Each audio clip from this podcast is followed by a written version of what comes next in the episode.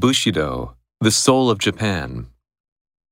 Chivalry is a flower no less indigenous to the soil of Japan than its emblem, the cherry blossom. Nor is it a dried up specimen of an antique virtue preserved in the herbarium of our history.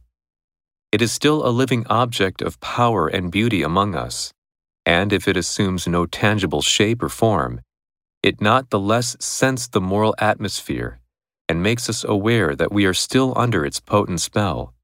The conditions of society which brought it forth and nourished it have long disappeared. But as those far off stars which once were and are not still continue to shed their rays upon us, so the light of chivalry, which was a child of feudalism, still illuminates our moral path, surviving its mother institution.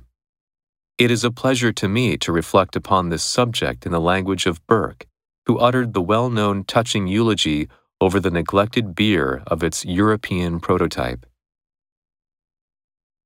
Chivalry. His comrades extolled his chivalry.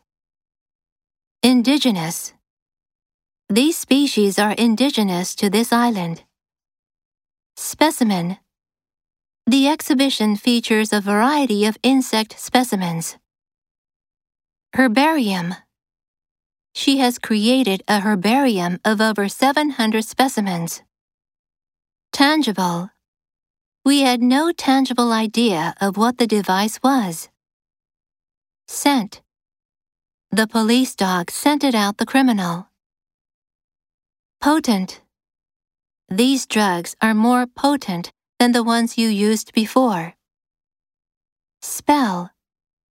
He fell under the spell of her beauty. Nourish. You have to learn how to nourish your body.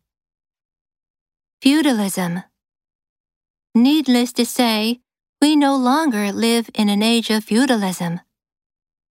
Eulogy. He wrote an eulogy for the author.